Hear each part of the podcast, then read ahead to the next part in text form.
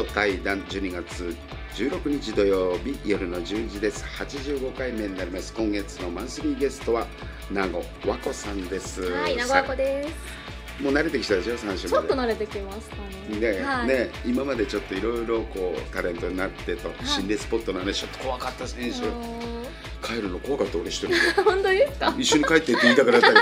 嫌です。いや早かったじゃないか。でねこの番組なんですけど、はい。えー美女大団と言いまして恋愛の話。でここから後半戦、うん。これが主ですから。はい。で初恋なんかあなた覚えてるだろまだ、あ、覚えてますね。おじさんもう忘れてんだよ。本当ですか？いつだったそれ？えー、っと小学校一年生ぐらいの時。あじゃあ覚えてるか。はい。でそのこと結構ずっと好きだったの？あ、そうですね。あの浜田俊介くんっていうんですけど。今でも付き合うの？あ、いや全然ないです。もう引っ越しちゃったから。うん俊介くん見てる？いやいや見てるじゃないよで それで何？小学校1年生なんかあの小学生くらいの時なのであのみんなが好きな人が好きだったんですよねあのあそうそう足が速かったんですよ。じゃあやっぱりそこ行くんだよな。そうそうそうそう。うんあのサッカーうまいとか。そうそうそうサッカー上手くて足が速かったんですよ。あれどこだっけ出身？熊本です。ああじゃあじゃあじゃあうーん。であれどのぐらいまで好きだったその子あ私結構一途なので小6ぐらいまで好き6で年間好きしただ。あじゃあそれはい初恋だな。はい。いいねそれ。はい。で引っ越しちゃったのその？あ私が引っ越しちゃいましたね。ああなたが引っ越しちゃったの？はいはいはい。なんかなかったの？その最後引っ越す時に。あなんもなかった小六だからよなんかあげるとかなんか好きだったんだけどとか。いやないです。唯一あるのが小4くらいかな、あのクラスのね女の子たちと集まって、あのチョコレート。バレンタインデーだったので、うん作って渡そうってなったんですよ。あの、俊介くん人気だったので、でうちに集まってですねチョコレート作ってただ当時はですねあのネットがそんなに普及してなくってそう。作り方がねよく分かってなかったんです。小学校4年生で、うん。みんなあまり手伝いとかしなくて、だからですねチョコレートを鍋で、まあ、今湯煎で溶かすのが当たり前だと思うんですけど皆さんの中では。私あのチョコレートを鍋でダイレクトに煮てうん。こう溶かしてでなんかすごく焦げるねみたいなああれ？みたいな。なんでこんな焦げるの？みたいな。でいやわわかんないわかんないけどこれ焦げ全部焦げちゃった？みたいな。どどうしようってなったらあもうちょっと継ぎ足してあのいい感じになるんじゃない？みたいな感じでうん。どんどん溶かしてったんですよ。でなんかこう型冷やして固まってで味見する？って言ってうん。食べたら、まあ、焦げたチョコがいい感じにあのクランキーみたいな感じになあって。ー災い転じそうとそう福となすみたいなで3人で作ってて3人であげてだどうだったって聞いたら、いやなんかサクサクしてて美味しかったって言ってくれたから、んよっしゃーと思ってそんな感じでしたねいいなんか初恋だなそれも、はいいや覚えてる初恋でそういうのってなんかこっちも聞いててほのぼのとするよあうな。本当ですか？よかった。いやいいよそれは、うん。だけどいいね。小学1年から6年まで好きだったなんてのがそれは覚えてて名前までしっかり覚えてるなんてのは。まあなかなかでもね初恋の話っていうのをもうだんだん年取るといつが初恋だったんだか分かんなくなってくるんいやでもこ今日もすごい考えてきました考えてるんだろうねこれ。いつだったっけ？多分浜田俊介君と思ってうやってきましたね。いやいやでもそこになってくるよね、はいだけどねまた中学とか高校になってくると、はい。また恋愛の形が違くなってくるじゃん。本当になんか心から好きとかさ。ただ見てるだけでいいじゃなくて、はいはい。少し何かお話ししたいとかさうん。手紙書いたりとか、はい。まあ、などの時代でもそういうところじゃない。そうですね。うん。初恋かいいね。甘酸っぱいそのチョコレートの味がなんとなくあなた覚えてるわけそう覚えてます。ょいいよそれ。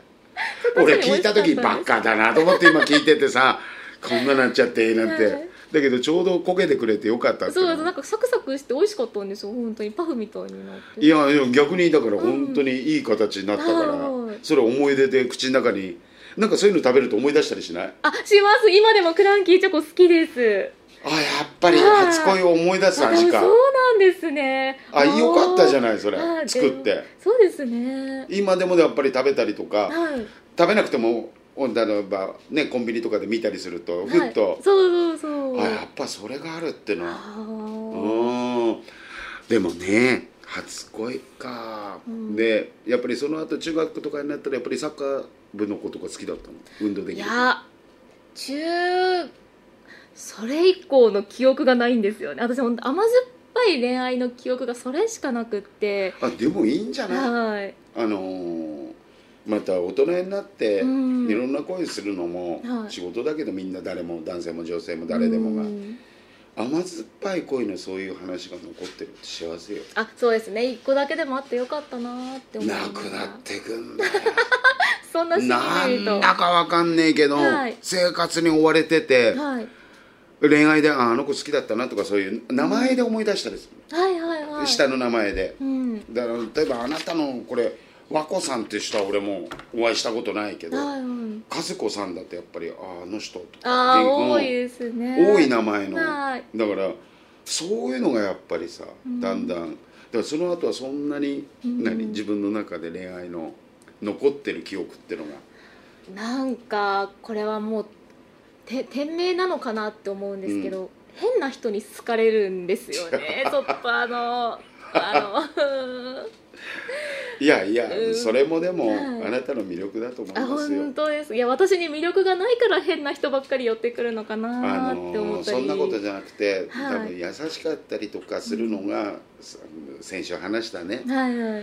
誰かにこう霊じゃないけど見られてるっていうのはあなたがん。変な人っていうのは優しい人のとこ行くんですよ、私も変な人なんで分かります。本当ですか、まあ、代表みたいなとこありいますや日本のトップクラスですからね変な人のあなたが一番のダメな人間の代表ですからね日本のって。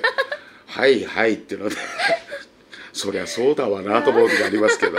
いやだけどその好かれることってうん。やっぱり素晴らしいことだしね。ああ確かに。あんまりね変な方向とか言っちゃうとおかしくなっちゃうけど、うん。人に好かれるってやっぱり何かねやっぱその一つずつそれを消化していくと自分のプラスになるし、うん。相手の人もね変な人か。でも変な人っていう方がどこまでどうなのか分かんない時代だと思うよ。確かにそうですね。だって昭和の時代って変な人しかいなかったんだから。そうなんですか。平成バブルはじけたぐらいからはい。世の中が整理されすぎた、お金が日本ができてから、はいはい昔はだって、はい。町内に変なおじさんなんかたくさんいたんだから。おばさんとか。それが世の中の仕組みだと思って俺ら教わって、うんうん。だってあなたと私らじゃもう教育から違うじゃない。先生に引っ叩かれてとか当たり前だった時代の人間と、やっぱり物事の道理って違くなってるから恋愛だってそういうのが。だけど甘酸っぱい気持ちっていうのはみんな一緒、どの時代でも、はい。昭和だろうが平成だろうが令和だろうが、同じ形でみんなうん。それ過ごしてってだからそういう思い出うん。をたくさん作れるか作れないかが人生豊かにするってとこじゃない、ああなるほど。だんだはい。来週これ話すべきだったから1年のうちで。そうですね。まあまあまあまあ来週はねちょっとこれ美女対談って言いまして、あるのが世の男性諸君私を含めて、えー美女にどうしたら女性にモテるかっていう最後のオチの形になります。また12月23日でイブイブなんでね、ああイブイブですね。来週はい。お願いいたします、ね楽しかったですね。楽しかったですうん初恋はどの味でしたっけ？初恋はクランキーチョコレートの味です、よかったねそのね、私も帰りクランキーチョコ買って食べてみてうん。ねあのすぐに歯磨かないといけないだろうなって。虫歯になりやすくなっちゃったチョコレートなんか食べないですからね。そうなんですはいはねいそんな形でね今週楽しかったです。初恋の話っていう形でね。来週はね23時でイブイブの形なんでねほんとちょうど恋愛のはい。お話聞けるっていうのがねまた嬉しい形になってきますね。終わりですよ来週で。えー、早いですね。寂しくなってきたでしょ？初めてのラジオ。はい。ね3週やっちゃうともうベテランみたいな感じになってきてますけど。笑い方がね。こんなもんですよ でそんな形でねまた来週、えー皆様方とお会いしようと思います。だんだんね土曜日の夜更けてくる感じです。楽しんでください。また来週皆様方とお会いしましょう。ゆきおとこの美女対談でした。名護和子さん。来週もゲストです。またいい夜は。グッドナイト